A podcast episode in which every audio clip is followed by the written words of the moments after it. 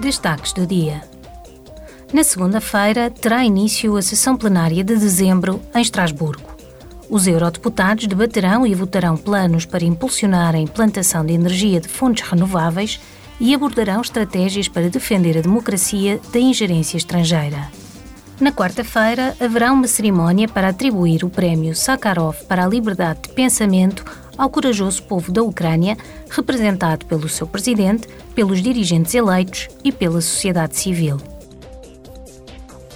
Amanhã assinala-se o Dia dos Direitos Humanos das Nações Unidas e o tema deste ano é Dignidade, Liberdade e Justiça para Todos.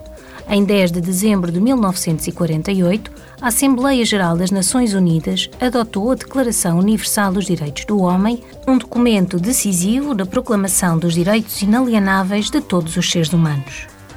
A União Europeia está na vanguarda da defesa dos direitos humanos, não só dentro das suas fronteiras, mas também em todo o mundo.